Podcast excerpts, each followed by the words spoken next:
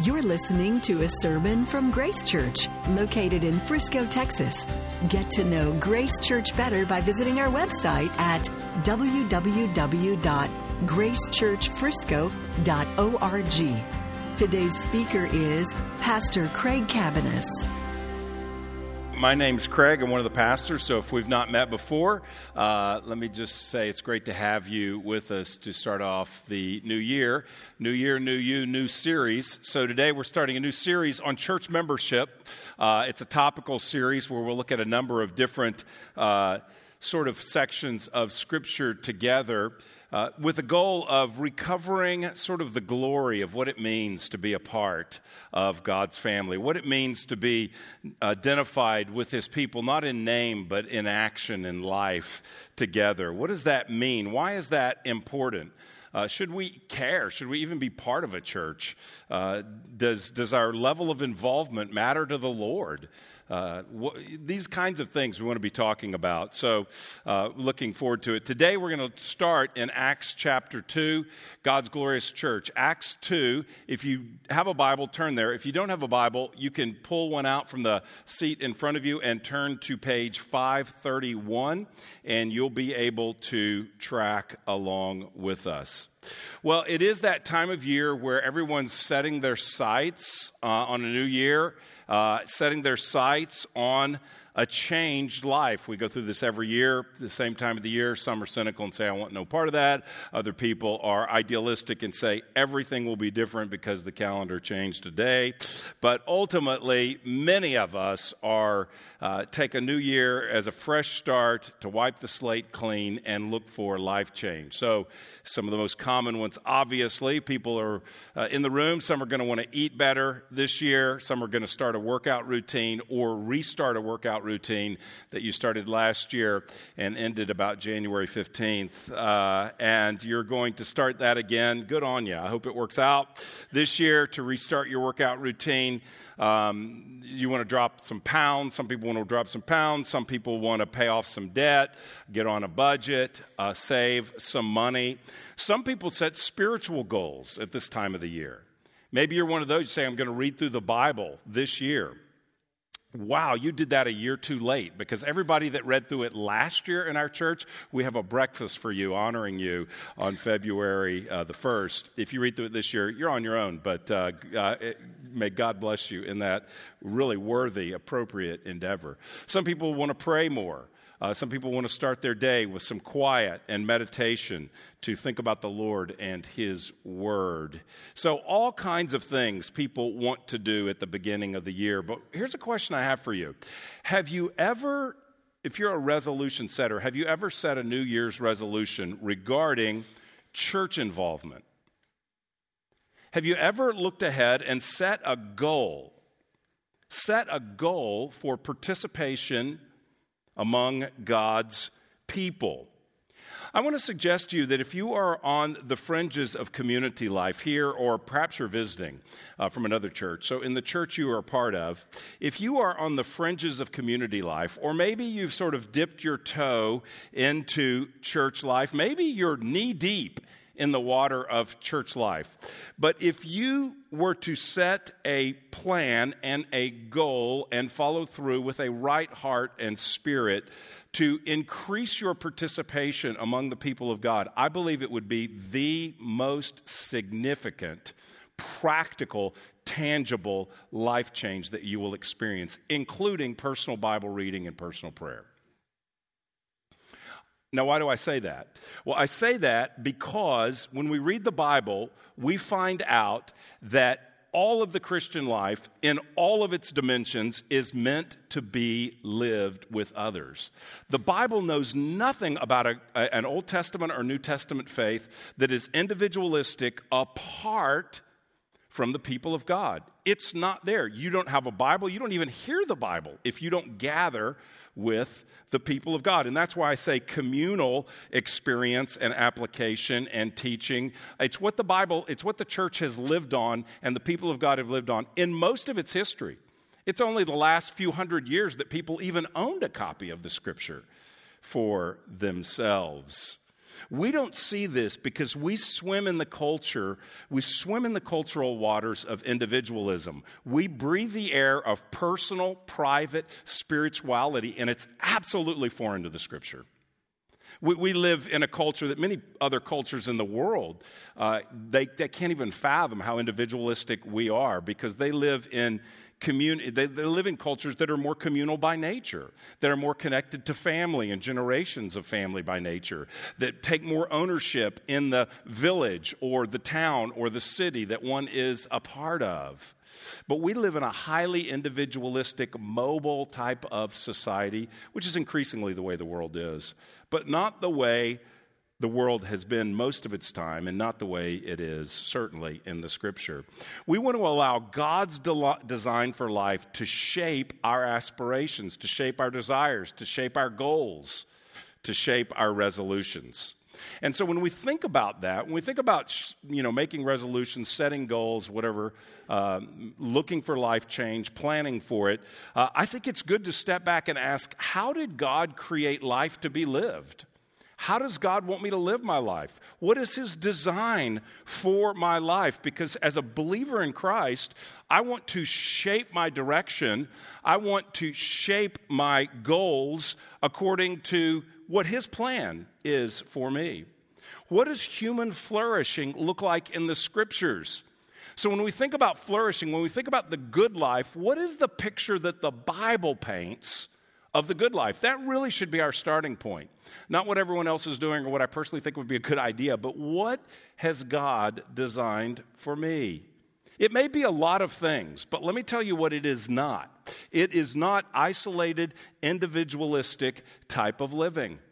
Rather, it is a living that is connected to God's people. And that's why we are starting the new year with a series reminding us of the high calling and the grand privilege that we all have of living not only in God's presence, but among His people. And we begin today by looking at a passage of Scripture, Acts 2, verses 42 through 47, that gives us a lofty vision of the Christian church in its ideal state. This is not the pattern that maintained, uh, you know, through every moment of the New Testament.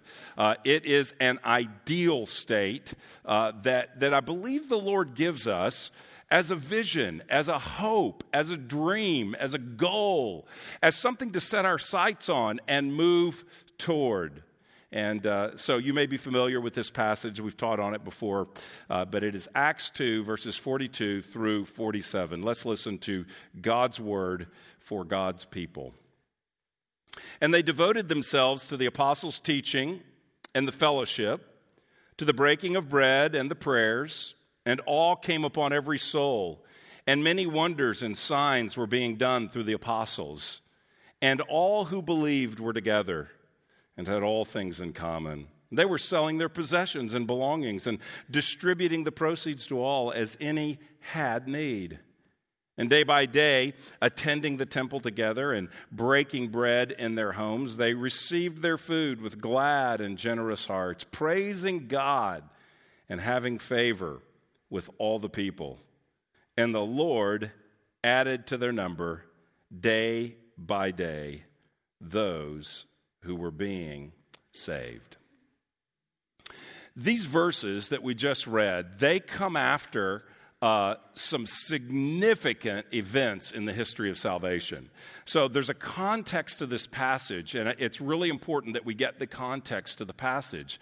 Uh, what's happened in this account that we just read, what's happened prior to it, is that Jesus has died, Jesus has risen, and Jesus has appeared to his followers. In chapter one of the book of Acts, Jesus ascends to heaven. So it's the departure of Christ from the earth. In chapter 2, prior to what we just read, Christ has poured out his Holy Spirit upon the church. They're get, the, the, the, the, um, the, his disciples are in Jerusalem for the Feast of Pentecost and he pours out his spirit. It's this historic event that is prophesied about in the Old Testament.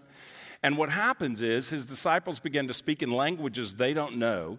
They're declaring the works of God, and Jews gather around them who are from all these nations that have come to this festival, and they hear them speaking in their native tongue, like their, their language from back home. And they're amazed and perplexed. What is going on here? There's probably a lot going on theologically. But, Paul, but Peter stands up. Uh, Peter stands up and says to them, Here's what's happening. This is what the Old Testament said would happen. This is what Jesus said would happen that God would give his spirit to his people. And so he explains to them here's where we are on the timetable of history. This is the moment that the Spirit of God is poured out upon his church, the Holy Spirit, the very presence of God. And then he transitions and, and uh, says, Now, this is what's going on here and he transitions to preaching the good news. He tells them that you crucified Christ and that Christ has been raised, and now all that you are seeing is the pouring out of God's Spirit. And when they hear this, that Christ was the Messiah, that Jesus was the Messiah, they're cut to the heart for rejecting him. They are, they are convicted, we would say. They, they feel a godly remorse for rejecting Christ. And so they say, What must we do? We have missed the Messiah. And he tells them, Repent, that is, turn. Turn from your sins, believe, he ultimately calls them to believe in what he's talking about, and be baptized for the forgiveness of your sins. And then they do this, about 3,000 people are converted. And then we read the passage we just read. So, what is so telling to me about the passage that we just read is that it describes to us what the Holy Spirit does after converting them.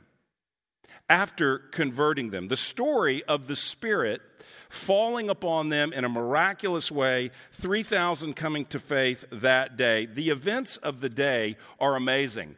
But I would argue that this, this picture of how they live following that moment, it's even more staggering, or certainly equally staggering. It's staggering because it says when the Holy Spirit comes, it's, he doesn't just come as a historic event, though he does that. He doesn't just come as a once and for all marker of here's God doing something amazing on this day, though he does that.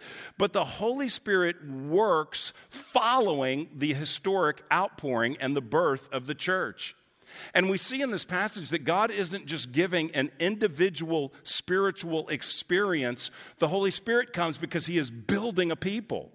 He is gathering a people and building them together. And so when we read this passage in context, the point becomes more clear that the Holy Spirit is given to draw people to Christ and to give them a new life, but then to empower them to live that new life in a new community that it is not just individual conversion, though that happens and it's glorious, but it is the ongoing building together that God is about. The big idea here is that God sends His Spirit to create a community of disciples. The Holy Spirit empowers us to live out our new life in His new community. And so we want to start thinking about the doctrine of the church, we want to start by sort of having a lofty vision of what can be, of what God does among a people. And we also want to start out with an awareness of our profound need for the Holy Spirit. Uh, we, we don't want a manageable vision of the church. We don't want an attainable vision of the church, something that could be attained by the right strategy or enough effort or a great plan or a marketing campaign of some sort to get everybody excited. We don't want that kind of vision. We want to set our sights on the vision of Acts 2, a goal so lofty and so high that only God could make it happen. Only God could do what we read in changing these people's lives and building them together in the kind of community we see. This is why the Holy Spirit is given. The Holy Spirit is given to do what we can't do on our own. That's the whole purpose. The Holy Spirit comes to create new life, which we can't do, to change our desires, which we can't do, to empower us to live in a way that we would never live left to ourselves. And the Holy Spirit comes to build these to build us together. He doesn't just come to help me reach my goals for the year. Though that's part of it. Certainly he does if they're godly goals. Certainly he does that. But but ultimately to build a people for his glory. So when the Holy Spirit gives birth to the church, look at what he creates. Here's the first thing we find out about these new believers. Verse 42 and they devoted themselves. They devoted themselves. The first word is devotion. They devoted themselves to the apostles' teaching and to the fellowship and to the breaking of bread and the prayers. So if you just picked up right there, you might say, Yes, be devoted. God's calling us to be devoted. Grit your teeth, get your plan, you know, make it happen. But that's why the context is so important because the first two chapters has been all about what the Holy Spirit has done miraculously. And so the implication is that staying in line with that, that flow of thought, that development of the narrative, if you read from verse 1 of chapter 1, you would just assume right here, oh, they devoted themselves. Why? Because the Holy Spirit had changed them. That's the point. He changed them, they were devoted. Um, they're, they're not just sort of these kind of people that are dropping into a meeting when it's convenient to hear some uplifting music and a motivational talk. That's not, that, that may be common North American evangelicalism. That is not biblical Christianity. There is a word here of devotion. They really believe Jesus is alive. If Jesus is alive, everything changes. Everything changes. And it doesn't mean that now nothing matters, it means that everything matters in a new way because Jesus is alive. They believe he's alive.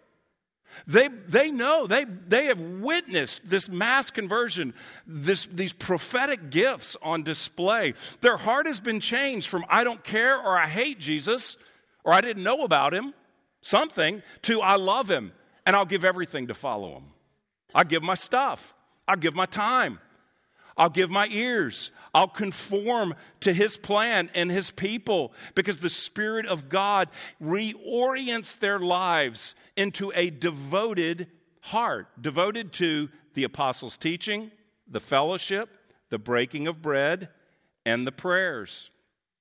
Devoted. This is strong language. The word they devoted themselves, the word devoted, it, it means to occupy oneself diligently with something. Someone who's devoted to something, that makes sense, right? They're devoted to their job. They occupy themselves diligently with their job. They're devoted to their sports team. They're committed. They're called a fanatic or a fan for short. There is a commitment to that. It means devoted means to pay persistent attention to. It means to continually be in. They were continually in the teaching, the fellowship, the breaking of bread, the prayers. They were paying attention to, they were holding fast to this work of God in their midst. And it also, the verb also indicates that they are continuing in these actions. They weren't devoted for the weekend of Pentecost, or it would have been longer than the weekend, but they weren't devoted in, at just the festival of Pentecost. And then they went home, posted the pics on Instagram, and said that was a great time, and just moved on with life. There was a continual devotion in their hearts to what was happening. And the verses that follow, verses 43 through 47, uh, kind of spell out in some ways what that devotion looked like. So there's a couple of ways to break this up. We could just look at the apostles' teaching, the fellowship, the breaking of bread, and prayers, verse 42. But what I'm going to do is look at the whole section and sort of summarize uh, what I think are the headings that describe this community from the text. And I sort of drew these ideas from a commentator uh, named John Stott. The first thing is, I drew the outline from him, not all the ideas, but the outline. So the first thing is that they are a learning community, they are devoted to the apostles' teaching, a learning community the Holy Spirit creates a hunger in them to know God so that they are devoted to the teaching of the, apostle, the apostles. Well, what's the teaching of the apostles? Ultimately, it's what's on your lap right now. It's the New Testament. It was their teaching of the Old Testament and explaining how it pointed to Christ. And then ultimately, several of them write, and, and, and future apostles like Paul write the scripture for us. So, really, it would be fair to substitute there, they devoted themselves to what became the New Testament, or they devoted themselves to the Scripture. We could say that. That it was a teaching of God's Word. They wanted to hear the message of the gospel, they wanted to apply it, and they wanted to grow together. Together. Look at verse 46. Day by day, attending the temple together and breaking bread in their homes. So they're gathering at the temple where ultimately, probably in an open area, the apostles are teaching them. That's probably where they're getting the teaching from the apostles. So this didn't last. Obviously, there becomes animosity. Uh, in the long term, this doesn't last. There becomes a persecution in Jerusalem. Again, this isn't ideal. Uh, but but here's how it starts. So they're gathering regularly, day by day, daily, to hear this teaching, and they're attending together. So their instruction is coming together with a community. They are learning together. I, am all for individual learning, I'm deeply committed to it. Deeply committed to it and, and recommend it to everyone. I'm for private study. I'm for devotions. I'm one of the ones of in your midst who uh, committed last year to read the Bible through. I'm for that. I'm for books. I read books. I read a lot of books. I listen to some podcasts, some messages, some sermons. I read articles about biblical topics to grow and learn. I am for anything we can do to know God better and to grow. But in some ways, I view some of that as supplemental to the big picture of what God is doing on the planet. The big picture of what God is doing on the planet is not developing my individual life. The big picture of what God is doing on the planet is building a people for Himself that corporately will be a light in the darkness so we think of the church as supplemental. We think of it's all about my personal spiritual life, and then I come to the church, and you, as a, you know, you're kind of provide goods and services for me to sort of, and we saw them all listed up here, right? So we have all these things that you're providing for me to sort of supplement my Christian life. I mean, to really help me with what's central in my Christian life, which is me and Jesus. And so, you sort of, as long as you are serving my needs and telling me what I want to hear and providing me programs that I'm happy with and making decisions that I'm good with, as long as you're doing that, I'm here. But we, there's lots of options where we live. So, is, if that's not going well, I'll find somewhere else. I'll go to a new store, a new restaurant, a new mall. I got other shop, uh, shopping opportunities. And I'll find someone else to give me what I want spiritually because the church is peripheral to my personal spiritual development. That's backwards. God is building a people for himself. This is Acts 2. Are they getting individual teaching? Yes. I mean, are they, uh, I, mean, are they meditating on what they hear and applying it? I'm assuming yes. Are they praying personally, privately, in a private prayer time? I'm assuming yes. The Bible endorses that. So please don't hear, I'm not saying individual study doesn't matter. I'm just saying that God is about building a learning community, not gathering a collection of individuals who are coming to a learning center that just sort of gives them something to build them up, but rather he is building a people that are learning and growing and applying together. They attend the temple together, they are hearing the apostles' teaching together. I, I, I want you to know I am, this is, Grace Church is a very encouraging and gracious um, community. And it is, anyone who leads here, I think, would say it's a privilege to lead in this church because folks are eager, folks are leaning in. And one of my roles is to do what I'm doing now, is to teach.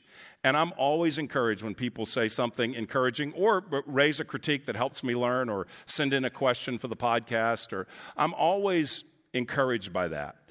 The most encouraging uh, words I receive, are, are, and I'm thankful for a great message, helpful point, this helped me. I love all that. that. That means a lot to me when someone says that. But the most encouraging things I hear is when I hear somebody say this We were in our community group talking about the scripture that we heard on Sunday, and this is what I learned, or this is what I applied, or this is what I helped someone apply. That to me is the most encouraging because that shows that the scripture is forming us as a people and that the sermon has shelf life.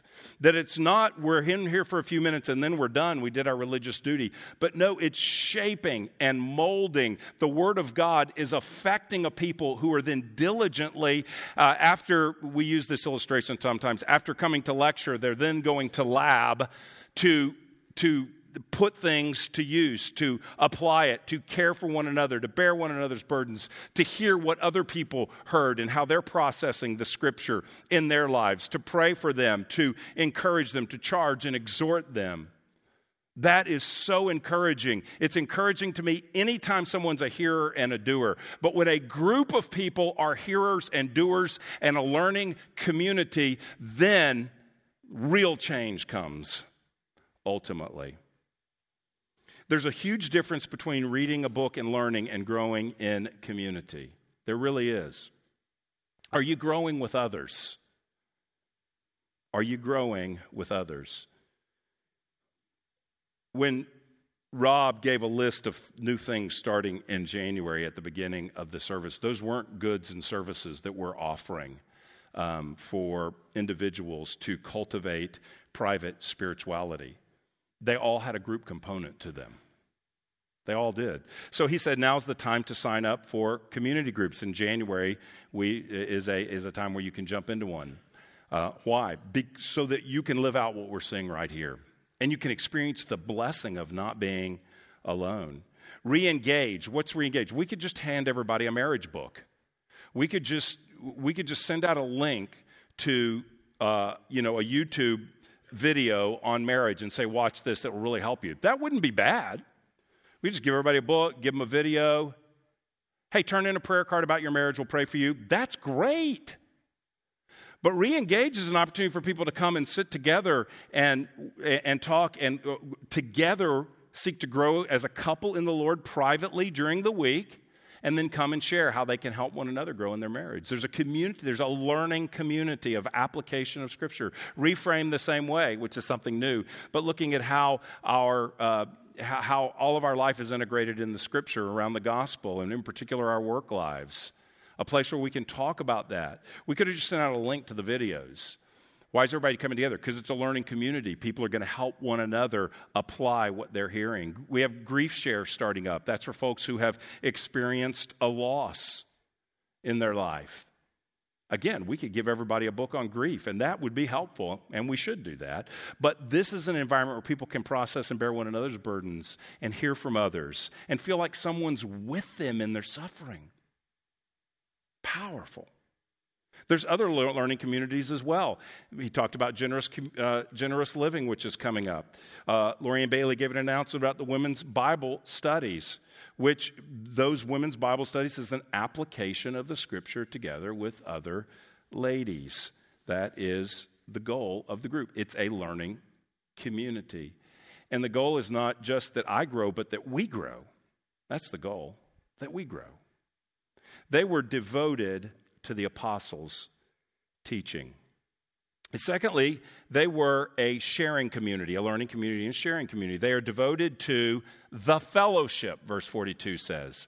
The word fellowship means to share with someone in something. So it's a sharing that goes beyond the relationship itself. So you could have a friend and say, We have a friendship, but if what brought you together was some kind of common interest, then you'd have a fellowship around that interest. So maybe you're, uh, you and your friend are a foodie, and what you like to do is you know, go out once a week and try a new restaurant or something like that. Well, your fellowship is around food and trying new foods or you know common interest maybe you golf and you've got a golf buddy friend. Well, what brings us together is that we, you know, once a month go out and play golf. So there's a there is a there's something that goes beyond the relationship itself. It's not just that we're friends, but we have a commonality. Food, golf, whatever it is. For believers, what we share is Jesus Christ. And so we have a common discipleship and we share a common life together in Him. Fellowship is sharing together in Jesus Christ. And so the church is centered around him and what he's done. It's centered around the work of his, resur- his death and resurrection. It's not centered around common ethnicity. It's not centered around everybody being the same gender, an all male church, an all female church. It's not centered around background. Everybody has the same background, and that's what brings us together. Absolutely not. It's not centered around the same socioeconomics, that it's a church just for uh, those who have little or a church for those who have much. It's not centered around a common politics. It's not centered around certain preferences. We all like this one thing or whatever. The church is centered around Jesus Christ. And so the people that gather are to be diverse. That pleases the Lord that He brings together people of all nations, tribes, and tongue, a, a, variety of folks with a variety of interest and background to come together around Christ, build one another up. That puts the gospel on display around us. I love that. When the reality in your community group is we would never be sitting together in this family room on Wednesday night were it not for Jesus. Which is not, not a way of saying I'm, you know, I don't like any of you people, but uh, but it is a way of saying without Jesus, I might not like any of you people. I mean, there, there is this sense that that is there's something glorious about that that speaks to the Holy Spirit's work. Now, fellowship gets very practical. It's not in this passage, it's not just they all have Jesus in common and they heard a sermon and went home. It goes on beyond that. Uh, it's very practical. Verse 46 day by day they were attending the temple together, and they were breaking bread in their homes. And breaking bread in their homes, they received their food with glad and generous hearts. They were breaking bread together. Now, it says they were devoted in verse 42 to the breaking of bread, which is probably a reference to communion. I'll talk about that later in this series. Probably a reference to that. Um, some people say, well, is are that talking about a meal together or is that talking about communion? That's a hard question to answer because probably in this time they were one and the same. They shared a common meal together, and as part of that meal, uh, shared the bread, broken bread, and the cup. So probably they may have been going on together and it's hard to distinguish. But in verse 46, what is very clear is that they weren't just doing that together in a worship gathering, but they were in one another's homes and they were sharing food and eating. And they were joyful about it. They were sharing with glad and generous hearts. Glad and generous hearts. They were also providing for one another. So they're sharing hospitality. They're also providing. Verse 44 all who believed were together and had all things in common, and they were selling their possessions and belongings and distributing proceeds to all as any had need. So the poor in the community are cared for. As you go on through the New Testament, you'll see that what's being advocated here is not a sort of a um, political communism, an enforced uh, common purse that everyone lives off of. People have private uh, ownership. Throughout the New Testament, the, the, the, church meets in people's private homes, for instance. So people uh, certainly maintain private ownership, but there is this sense, at least at this time in particular, when you have people from all over the place gathered in Jerusalem, everybody may not have had uh, all their stuff, and so there is a, well, I, I can get rid of what I have to take care of you. The point is that there is a common care to provide practically for one another. So they're sharing their food, they're sharing whatever anybody needs. This is what they are doing. They're devoted, they're paying constant attention to the fellowship. Their heart is in the fellowship. Their heart is in the people of God. They're not just sort of gathering occasionally for a random activity. There's a difference in gathering for a random activity and, and enjoying a shared life together around Jesus Christ. And a lot of what the shift is, is it's not just an attendance marker, it's a heart attitude which overflows in togetherness. What, what I think this is really saying is that the, it's a sharing community, that the church is a family. They're acting like family. They're having meals together, they're taking care of one another. That's what a family does. And that could be the reason that the most common designation for a Christian in the New Testament is not Christian. I think that word's used, I always forget, two or three times in the whole New Testament. By far, the most common designation for a Christian is brother or sister. Why? Because we're a family. And that's what you see. They were a sharing community. This, this grates on all of us from our background and in our culture. This presses against convenience, this presses against consumer driven Christianity. It really does. We're all, let's just admit, we're all challenged that way. We all want our space, we all want our time, we all don't want people up in our business and stuff. We all just want to do our own deal. That's just by nature who we are. We don't want to extend ourselves when it's hard. That's just who we are. But the Holy Spirit comes to change and give us the desires of Christ. And those aren't His desires. That's why we need the Spirit. Let me ask you this what practical step is God leading you to in being devoted to the fellowship? What would a next step be for you to be devoted to the fellowship? It might just, it, it might start with showing up. That would be a starting space, but maybe it's something else. Maybe it's a, a very tangible plan. We're going to have someone over once a week or once a month, or if you have zero people over, once a quarter. It's just taking a start somewhere. Or maybe that's not convenient for you, and you're, or not convenient, that, I was criticizing that word, wasn't I? Maybe that's not doable for you. So maybe it's I'm going to share a meal out. I mean, it's it's the meal, and I'm going to pick up the tab. It's it's I'm going to invite someone out. I'm going to include them. I'm going to take an interest in them. I want to be committed to our time together. Maybe it's providing. Maybe it's opening your home. Maybe it's meeting somewhere else for a meal. Maybe it's meeting a practical need. Who in the group has a practical need I can meet? So it's a sharing community. Holy Spirit turns their world upside down where all of a sudden it's about the Lord and what He's doing and those I'm joined to, sharing. Three, it's a worshiping community. By this, I'm referring to the points in the passage that highlight their Godward orientation. So I think that would include the first devotion to breaking of bread, which probably includes uh, the Lord's Supper. But additionally, they are devoted to the prayers. They're devoted themselves to the apostles' teaching, the fellowship, to the breaking of bread, to the prayers. There may have been set times of prayer they were honoring at this point. But when the Holy Spirit builds a people together, He will always build them together in prayer. Prayer is fundamentally our recognition of our need for God. And, and when we pray together, we're taking on someone else's need. We're entering into their need and helping bring that to the Lord. And they're doing that for us. Or we're praying in, in an intercession for someone unrelated to either of us, as the case may be. It's bringing our needs and the needs of the community to God. It's saying, Lord, you have done this glorious work in saving us. You've thrown us all together in this new church, Acts 2. And Lord, we're just devoted to you and recognizing our need for you. None of this continues without you, Lord. None of this continues without the power of the Spirit. We tend to be devoted to prayer. I, let me say this way I tend to be devoted to prayer when there's a really big need. Hey, here's a message for 2020 it's always a really big need. Your life is a really big need. And the moment you think it's not a big need, you're in dire trouble.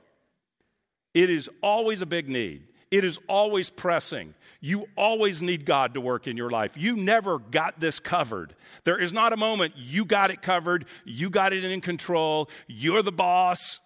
That's not Christianity. That's the serpent in the garden.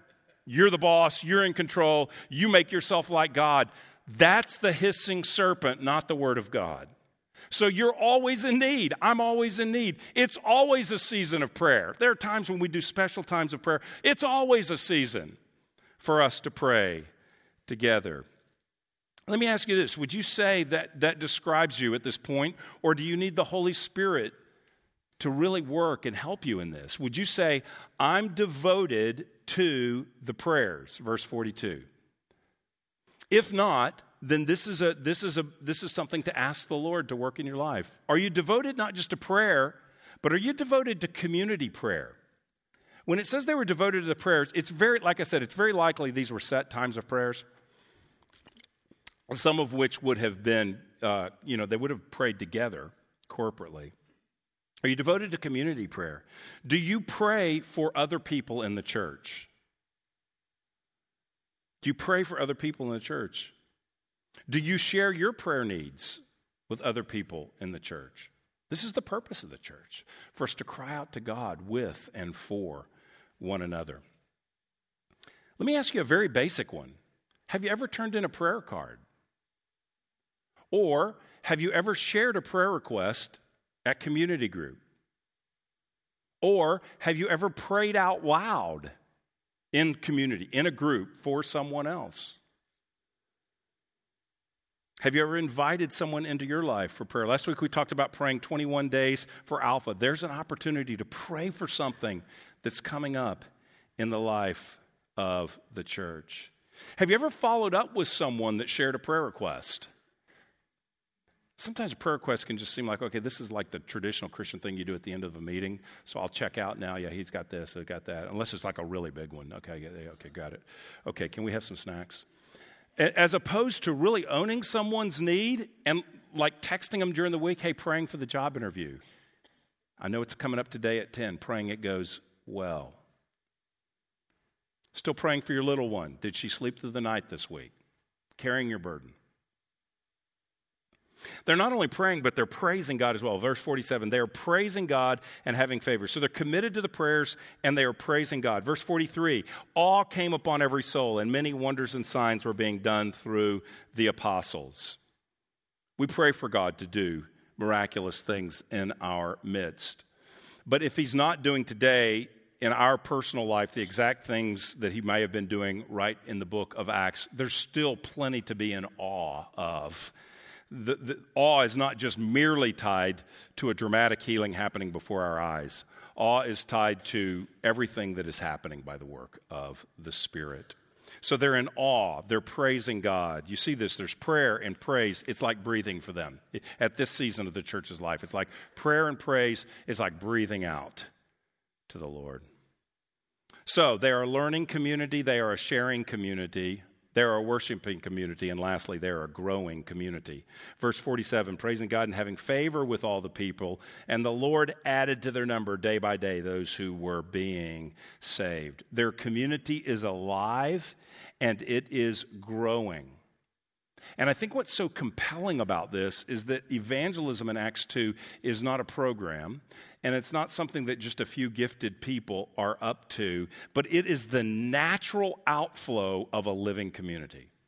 It's the natural outflow of people who are living this kind of life filled with the word, committed to worship, the Lord's Supper, prayer, praise, involved with one another, having, sharing a life together in and out of one another's house, making uh, room in our schedule and in our finances to care for other people, seeing God work in powerful ways and being in awe, which is, You are great, Lord living this way. There's a natural overflow. It spills out to the people that they know and that they connect with. The Holy Spirit has radically changed them, and now they're a community devoted to Him, sharing their lives together, devoted to worship, and God is drawing people to their midst who are experiencing the same.